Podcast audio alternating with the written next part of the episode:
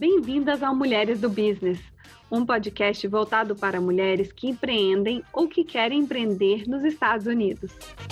Quinzenalmente, sempre às terças-feiras, traremos um tema diferente ligado ao empreendedorismo e relatos de empreendedoras brasileiras que moram na terra do tio Sam.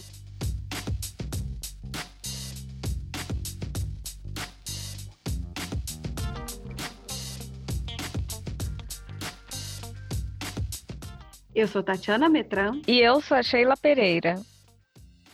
Mulher, acredita que está na hora de abrir o seu business? Então venha conosco. O tema de hoje é Primeiros Passos para Empreender. Mesmo que abrir o próprio negócio pareça uma evidência dentro de nós, muitas vezes não sabemos por onde começar. Pois trago verdades, queridas ouvintes deste podcast perfumado. A resposta é planejamento.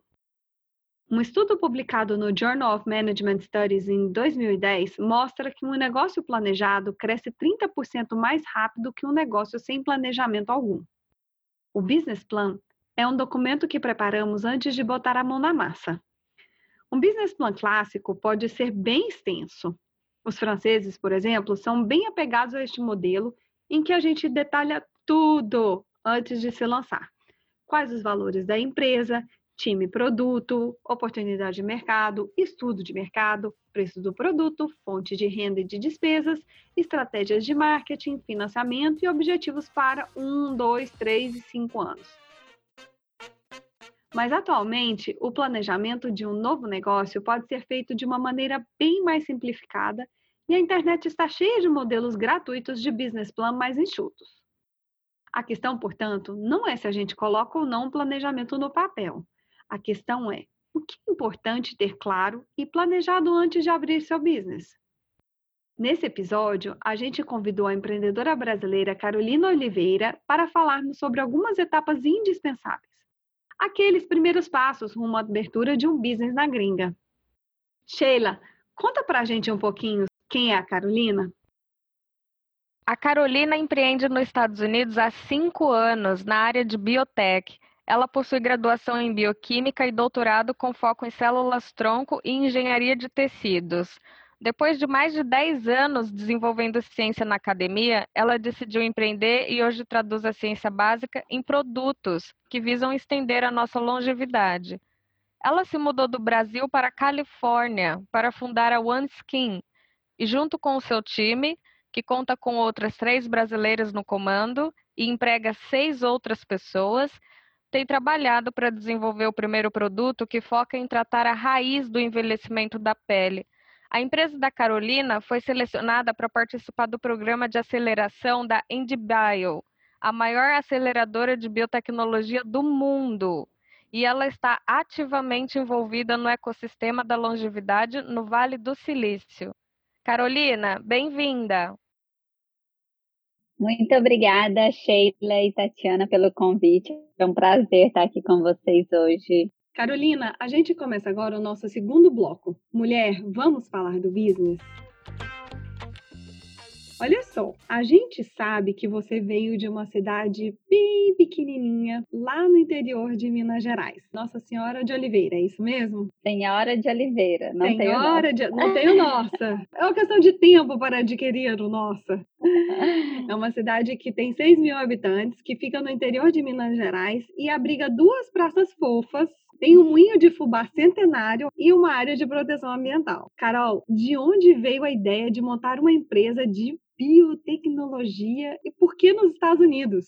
Eu sempre tive vontade de utilizar a minha profissão para impactar a saúde das pessoas. Inicialmente, o meu objetivo era ser médica. Em ser médica, eu pensava em desenvolver pesquisas para ajudar a encontrar a cura de uma doença, enfim, levar esse tratamento para melhorar a qualidade de vida das pessoas. Eventualmente, eu descobri que eu não precisava fazer medicina para gerar esse impacto então, eu fui fazer o curso de bioquímica na Universidade de Viçosa, segui na área de, de pesquisa no meu mestrado e no doutorado, sempre buscando uma pesquisa mais aplicada. Então, no meu doutorado, eu comecei a focar nessa área de células-tronco, que eu via inúmeras aplicações, oportunidades de aplicação, e empreender em biotecnologia foi o caminho que eu encontrei de trazer essa ciência para resolver esse problema das pessoas de uma forma mais rápida do que se eu continuasse na academia ou se eu fosse trabalhar em uma grande empresa. Eu acho que a vantagem de você empreender é que você é responsável por tudo que você faz e pelos seus resultados. Então, quão rápido você desenvolve, quão rápido você evolui, é diretamente proporcional ao quanto você se dedica àquele processo e você controla esse processo. Você não é controlado por, por outras pessoas. Então, o empreendedorismo ele te dá essa liberdade de você conseguir executar suas ideias e colocar essas ideias no papel, e você que dita quão rápido esse processo vai evoluir mas no meu ponto de vista foi a maneira que eu encontrei de transformar ou de unir essas duas paixões, a ciência e esse anseio de melhorar a qualidade de vida, a saúde das pessoas. E os Estados Unidos? Como que os Estados Unidos apareceu aí nessa história? Ah, sim. Eu comecei a empreender no Brasil em 2014 e junto com mais duas colegas do meu doutorado. Então ficamos no Brasil buscando alavancar esse negócio, tirando a ideia do papel, dando os primeiros passos do business por dois anos. O que a gente percebeu é que o ecossistema para empresas da área de biotech ainda era muito incipiente ou praticamente inexistente no Brasil em termos de financiamento, em termos de mentoria, de parceiros. A, IndBio, que é essa aceleradora focada em biotech e que é especializada em ajudar cientistas a se tornarem empreendedores ou a trazer a ciência e transformar em um business, ela foi a porta de entrada para a gente aqui no Vale do Silício e foi o caminho que a gente encontrou para realmente ter os parceiros corretos para fazer esse business, chegar num business model sustentável e escalável mais rápido, porque aqui a gente tinha os parceiros ideais, tanto do ponto de vista de funding, de financiamento, de mentores, de conexões com parceiros, com potenciais clientes. Então, aqui a gente encontrou os recursos que a gente precisava para realmente fazer esse negócio acontecer, o que a gente não estava encontrando no Brasil, infelizmente, em 2014 e 2016. Para montar a sua empresa, você utilizou algum business plan? Você acha que é importante para a empresa ter um business plan? Bom, como eu comecei muito nesse ecossistema de, de startup, a gente usa metodologias que são mais ágeis. Então, é, a primeira, a, o conceito de empreender é basicamente você resolver um problema das pessoas, do mercado, que ninguém mais está resolvendo, ou você resolve de uma maneira única e mais eficiente. Então, muitas vezes os empreendedores nós temos várias ideias e acreditamos que essa ideia é incrível até você ir lá conversar com seu potencial cliente e nesse processo você evolui muito a sua ideia. Então, não adianta você criar um business plan enorme, extenso, sem você conversar e validar com o seu cliente. O processo de iteração, que é o processo de conversar com o seu cliente e otimizar a sua proposta até que você chegue no que a gente chama de product market fit, esse processo de iteração é o que vai gerar o que no final vai ser um business plan, um business model que realmente atende, que existe quando você encontra product market fit, o seu produto realmente atende uma necessidade clara do mercado. Esse mercado tem que ser um mercado significativo, não adianta focar num mercado pequeno, porque você não vai conseguir investimento, a sua empresa não vai ganhar escalabilidade. Então, o ideal é você colocar as suas ideias no papel, mas procurar validar essas ideias o mais rápido possível. Então, existem alguns templates que você pode usar na internet. Você tem que ter muito claro alguns fatores bem simples. Qual é a sua proposta de valor? Qual é o seu diferencial? Quem são os seus competidores? Qual é o mercado? Qual é o tamanho desse mercado? Como que você ganha dinheiro?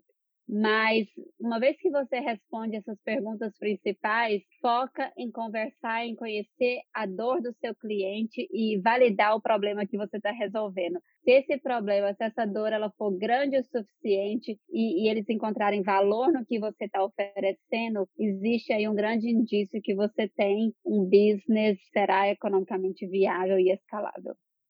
Quais vantagens que você enxerga em passar por esse processo de validação? E se você pudesse fazer um, um sumário breve de etapas que você passou nesse processo de validação? Eu posso compartilhar um pouquinho da nossa experiência. Por exemplo, quando a gente veio para os Estados Unidos, a nossa proposta inicial era reconstruir peles humanas em laboratório para substituir a experimentação animal. Então, qual seria o nosso cliente? Empresas que estão desenvolvendo novos cosméticos precisam testar os seus cosméticos e avaliar a segurança ou a toxicidade do, desse novo produto. Logo que a gente chegou na Indibio, a gente conversou com um potencial cliente e ela de cara falou para gente: não, eu não preciso testar a segurança. Todos os ingredientes eles vêm previamente testados. Eu quero saber a eficácia do meu produto, quão melhor é o meu produto comparado com outros. E aí você já tem que ver ok, a demanda que eu estava focando, ela não é tão significativa, existe uma outra demanda, como que eu posso resolver esse problema? E aí você começa a entender todas as soluções que estão tentando resolver esse problema e como que você traz algo é, que agrega mais valor, que é realmente mais atrativo. Então, no nosso caso, a gente crescia pele em laboratório. Se a gente conseguir determinar a idade daquele tecido, e aí a gente começou a focar muito nessa área de anti-envelhecimento, uma vez que a gente testa um produto nessa pele, se essa idade aumenta ou diminui, a gente consegue quantificar a eficácia desse produto. E aí a gente começou a apresentar isso para algumas empresas e começamos a perceber sim um interesse nessa nova proposta de quantificar de uma forma assim absoluta e não subjetiva como é feito hoje a eficácia de produtos anti-envelhecimento, que a maioria dos consumidores querem saber, a maioria das empresas estão buscando como que elas se diferenciam nesse mercado que é super crowded. Então, quando você faz essa interação, você vai recebendo feedback e baseado na sua nova proposta, você consegue ver o interesse. E aí quando você gera tração, acho que tração é a palavra-chave. Você tem que ter pessoas querendo ou comprar o seu produto, o seu serviço, ou pelo menos investir no seu negócio, porque muitas vezes o seu negócio ainda precisa mais financiamento para chegar a um ponto que você vai realmente levar para o mercado mas a atração, o interesse por parte de investidores também é uma validação que o, o seu negócio, a sua proposta está no caminho certo. Qual foi o aspecto essencial da parte de planejamento do seu negócio, principalmente nessa questão de atrair o investidor? Pegando o gancho no que você falou, essa questão do financiamento, ela é sempre um pouco problemática. E a gente logo esgota, né, a gama de familiares e de amigos que estão interessados em investir no nosso negócio. E a gente precisa passar para uma etapa seguinte, ou pedir um financiamento de banco, ou achar algum tipo de angel, no caso, né, das empresas que trabalham com inovação Hoje a gente vê que tem muito esse aspecto de ter um, um business angel ou de uma empresa que está ali pronta para investir no seu negócio. Mas como que isso funciona e o que, que no seu planejamento foi essencial para você mostrar para eles nessa parte de financiamento que o seu negócio é supimpa? A nossa experiência foi assim interessante porque estar no Silicon Valley também a gente acaba participando de uma outra mentalidade que não é a realidade para a maioria dos empreendedores do resto do mundo. Então, vou compartilhar a nossa experiência com uma certa ressalva. O que eu vejo nos empreendedores no Brasil, o investidor ele vem a partir do momento que você já tem um negócio, um business validado, pelo menos em termos de demanda, você já tem um pouco de tração e o investidor ele vem para alavancar o seu negócio, para ajudar o seu negócio a ganhar escala, a crescer, a contratar mais gente, a colocar mais combustível no seu negócio, crescer mais rápido. A minha área, que é biotech, a gente precisa de cara já de uma maior fonte de financiamento. A parte científica ela é bastante capital intensiva, então a gente precisa contar com esse financiamento antes que a gente tenha um produto ou algo para comercializar. Então, o investidor, no nosso caso, ele vai olhar duas coisas: o time, a capacidade, a qualidade do time em termos de o que, que esse time já fez, qual que é o expertise, se os founders eles se complementam, o quanto esses founders estão realmente dedicados e determinados para desenvolver esse business? E o mercado, porque e se o mercado for grande e atrativo o suficiente, você tem um time bom, por mais que a sua ideia inicial ela não dê certo, esse time vai encontrar alguma forma de desenvolver alguma outra coisa que vai atender esse mercado. Então, esse esse é um dos pontos que o investidor vai olhar de cara numa proposta bem em estágio inicial. Qualidade do time, tamanho do mercado, e aí sim ele vai tentar ver se a proposta, né, seu planejamento inicial faz sentido. Uma outra ponto aqui no Silicon Valley que a gente percebe é que eles têm mais interesse em algo que tenha um maior risco risco, mas um potencial maior. Então, o que a gente fala assim, se você tem um, uma opção de menor risco, um retorno menor, ou maior risco, mas uma oportunidade de retorno muito maior, ou seja, vai direto para o peixe grande, porque eles sabem que a maioria das empresas vão falhar, mas se eventualmente você for aquela que vai dar certo e que vai retornar para eles 100 vezes ou mil vezes, é atrás dessas empresas que eles estão buscando. Então, ao invés de tentar escolher um business model que você diminuiria as chances de falhar, ou você tentaria trazer uma receita mais num curto prazo, eles preferem não. Se você tem uma oportunidade de retornar muito, mas vai demorar mais tempo, você precisa de mais financiamento, vai direto para essa possibilidade. Então, assim, a gente tem que cada um filtrar o que, que é, funciona para sua realidade mas o que eu falei inicialmente do time do mercado, acho que continua válido para independente de onde o empreendedor está.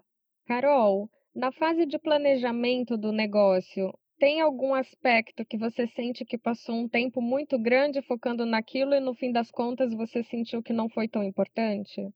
Sim, quando a gente começou a empreender no Brasil, a gente focou muito e para que a gente era um business já profissional, eu diria. Então a gente investiu muito tempo desenvolvendo um website, desenvolvendo um catálogo de produtos, trabalhando na logo, na idade visual, não focou no produto e não focou no mercado.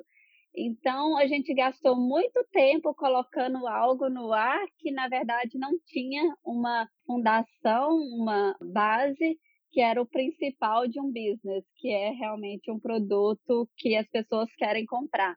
Hoje em dia, o que eu vejo, as empresas têm o quê? Uma landing page muito simples, mas que você tem que comunicar bem o que você está oferecendo ver quantas pessoas estão interessadas em deixar o nome delas ali, o e-mail delas e querer mais informações, ou até em colocar um cartão de crédito ali para comprar quando o produto estiver disponível. Esse tipo de validação, onde você é muito mais executar mais rápido, mas conseguir essa validação mais rápido, ao invés de tentar mostrar que você é uma empresa super profissional, com um site perfeito e, e, ninguém quer o seu produto. Então, acho que esse é um ponto muito interessante de aprendizado. Gente, eu sou a louca das logomarcas. Eu juro, gente, eu já vou pro Canva eu já fico ali criando, entendeu? Tudo errado, Brasil. Essa parte que a Carol mencionou para mim foi muito importante de escutar, porque eu fiz exatamente isso. Eu comecei a passar um tempo imenso focando nessa parte do website ter que estar tá perfeito. Uhum, Tanto é que uhum. já fazem quatro meses eu ainda não consegui achar que o website está bom o suficiente. E você passa um tempo enorme com logo, com cores, passa um tempo assim focando em detalhes que no fim das contas realmente talvez não seja mais relevante. Então, cadê o cliente, né? Cadê o cliente? Isso. Cadê o produto, né? É, é isso. Acho que todos nós passamos por isso. Excelente ponto, muito bom. Conta pra gente qual foi a parte mais difícil no seu processo de criação da OneSkin até agora? Foram dois pontos.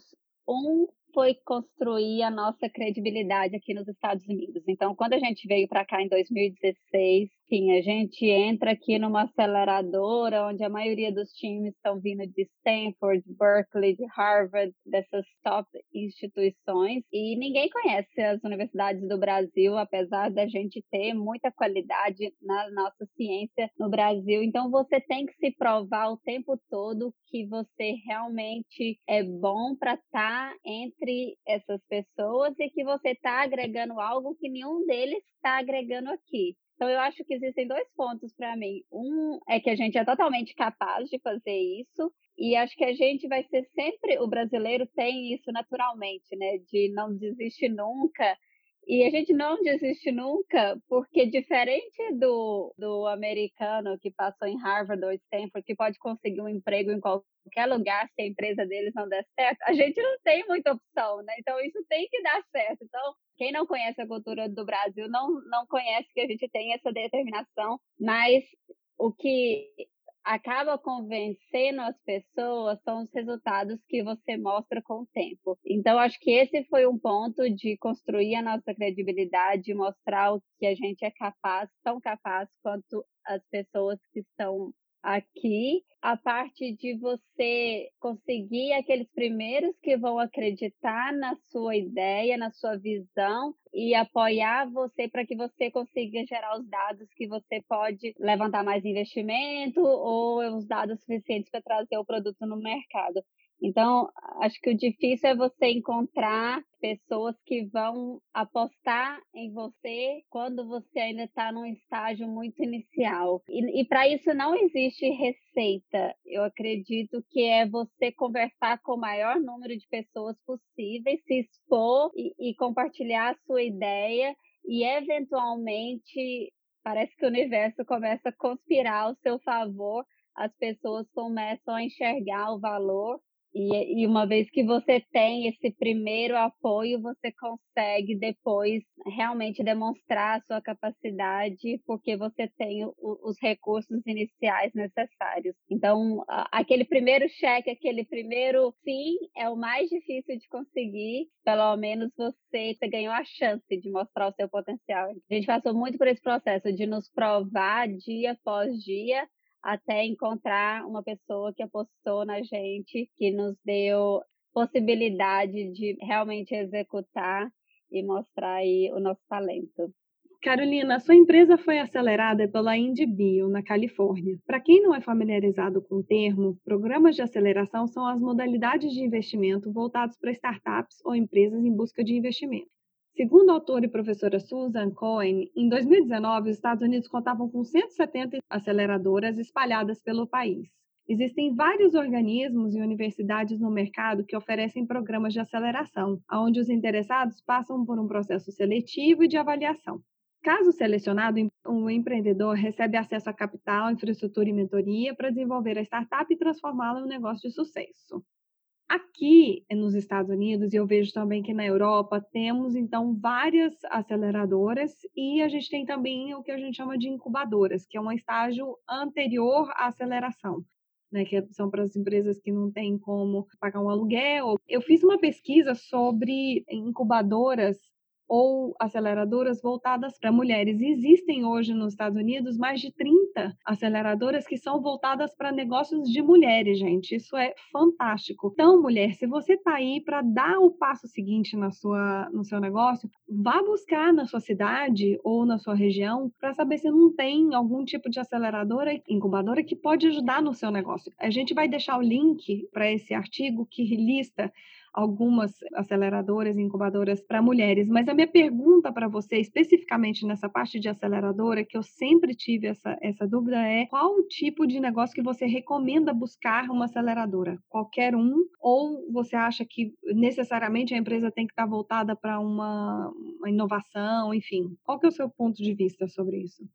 Bom, como você falou, eu acho que existem aceleradoras com diferentes focos. E eu acho que a, a ideia, a proposta de valor de uma aceleradora é realmente trazer as ferramentas, a mentoria, o processo para aquele empreendedor que muitas vezes está empreendendo pela primeira vez. Então, a gente veio da academia, a gente vem sem formação nenhuma de como começar uma empresa, das técnicas, das ferramentas, e eles já trazem esse conhecimento, oferecem né, para você e você, a partir disso, você consegue desenvolver o seu negócio numa numa rapidez muito maior do que se você estivesse fazendo de uma forma independente. Então, acelerar é justamente acelerar o desenvolvimento do seu negócio, do seu business. Então, eu acredito que a maioria das aceleradoras que eu conheço estão focadas em empresas com base tecnológica, né, que são startups, seja uma base tecnológica de hardware, de software, biotech,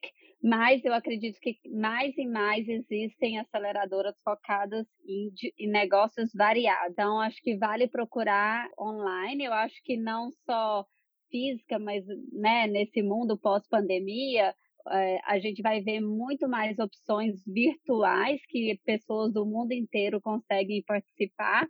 E, como você disse, focada em mulheres também. Mas a Indibio, eu sempre digo, foi um divisor de águas na nossa vida. Eu acho que se a gente não tivesse passado por esse processo, muito provavelmente a gente não teria chegado nessa validação do business com a rapidez que a gente chegou, porque eles têm esse, esse sistema, esse, esse processo muito estabelecido e você tem uma meta para atingir dentro de quatro meses. E essa pressão, essa dinâmica, ela é essencial para o empreendedor. O empreendedor ele já entra num ritmo que depois que passa o processo ele continua naquele ritmo acelerado. É o que leva os negócios a, a crescerem mais rápido e encontrarem esse track mais rápido, o caminho certo para alavancar o business. Agora a gente passa para o terceiro e último bloco. We Mind Your Business.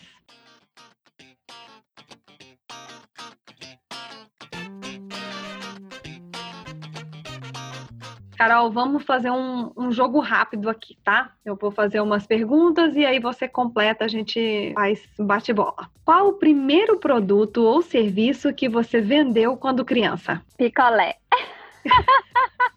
Olha, tinha um pouco de saída, mas eu confesso que eu comia metade. Muito bom. Complete a frase. Concretizar o meu projeto nos Estados Unidos demanda muito coragem, determinação e persistência. A minha frase de autossabotagem de estimação é: Eu não sou boa ou inteligente o suficiente eu preciso ler mais, eu preciso estudar mais. O que, que o seu anjinho te diz? Quantas pessoas brasileiras você conhece que estão fazendo o que você está fazendo e com uma empresa de biotecnologia aqui nos Estados Unidos? Olha para o quanto você já fez para chegar até aqui. Então, aprecia isso e, lógico, busca melhorar sempre mas se você chegou até onde você chegou, você fez por merecer. Uma empreendedora que te inspira?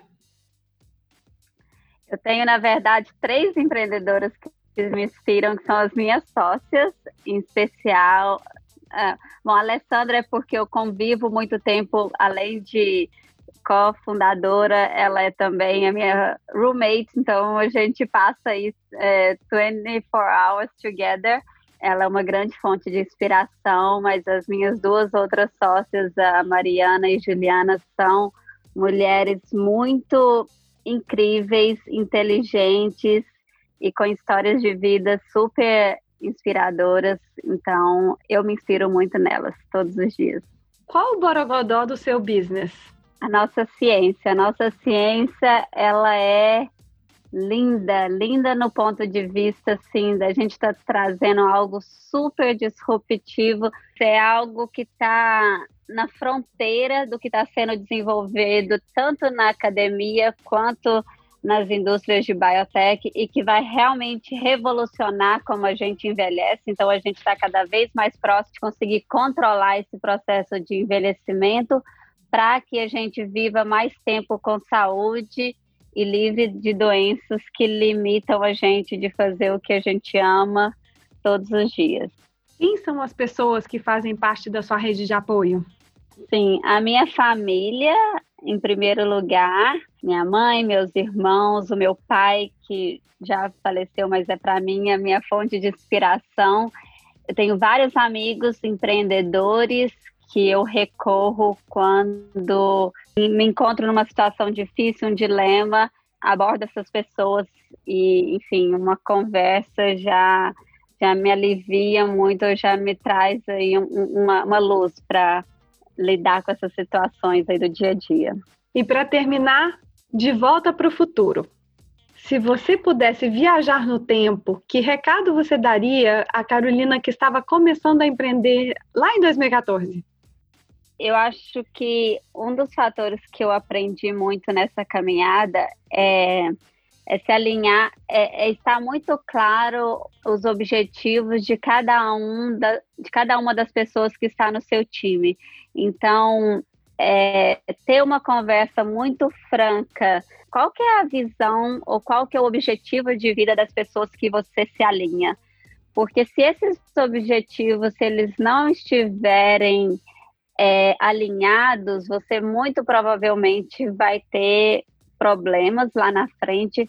E, e, ainda que as pessoas talvez tenham objetivos diferentes dos seus, se você conseguir fazer isso funcionar no seu business, isso vai te evitar problemas lá na frente, ao invés de você não ter essa conversa clara e franca desde o início em termos de, é, né, de dedicação, em termos de visão, de expectativa assim, do futuro, o que, que você enxerga que esse business representa para você é, e para os seus sócios. Então, acho que as conversas difíceis, geralmente, a gente tenta evitar e são as primeiras que a gente tem que ter antes de começar o business e antes de firmar qualquer acordo de sociedade, porque isso vai ser o que vai te evitar problemas lá na frente. E eu recomendo as pessoas terem mentores na vida delas, entendeu? Porque os mentores são as pessoas que já passaram por aquilo que você está passando e vão trazer a experiência deles, e essa experiência vai ajudar você a tomar a decisão correta, é, baseado num, em pessoas, enfim, que já vivenciaram o que você está passando. Então, acho que ter mentores para você fazer esses check-ins de tempos em tempos faz toda a diferença. A gente queria te agradecer muito pelo seu tempo, pela sua disponibilidade em falar com a gente. Eu poderia ficar aqui horas, não é? Conversando com você sobre a minha pele, inclusive, querendo saber se, se eu preciso do seu creme que você está desenvolvendo, quando é que eu posso tê-lo. está maravilhosa, mas o nosso creme está saindo logo, vai ser lançado em outubro, então estamos super animadas aí. Vou te passar o meu endereço por direct para poder já a gente já organizar. Claro, claro. Gente, foi um prazer é, participar nesse podcast com vocês. Parabéns de novo pelo trabalho incrível que vocês estão fazendo. Contem comigo, que nós queremos ver mais mulheres empreendendo, correndo atrás dos seus sonhos. A gente é capaz, a gente não tem que se sentir inferiores hora nenhuma. Muita gente me pergunta se empreender como mulher é mais difícil. Eu falo que empreender é, é difícil independente se você é homem ou mulher. Então, nunca deixe isso te puxar para trás que eu puder ajudar, estou aqui. Incrível, Carolina. Muito legal mesmo. Sua história é uma fonte de inspiração, com certeza. Eu escutei muitas coisas de você que eu precisava escutar.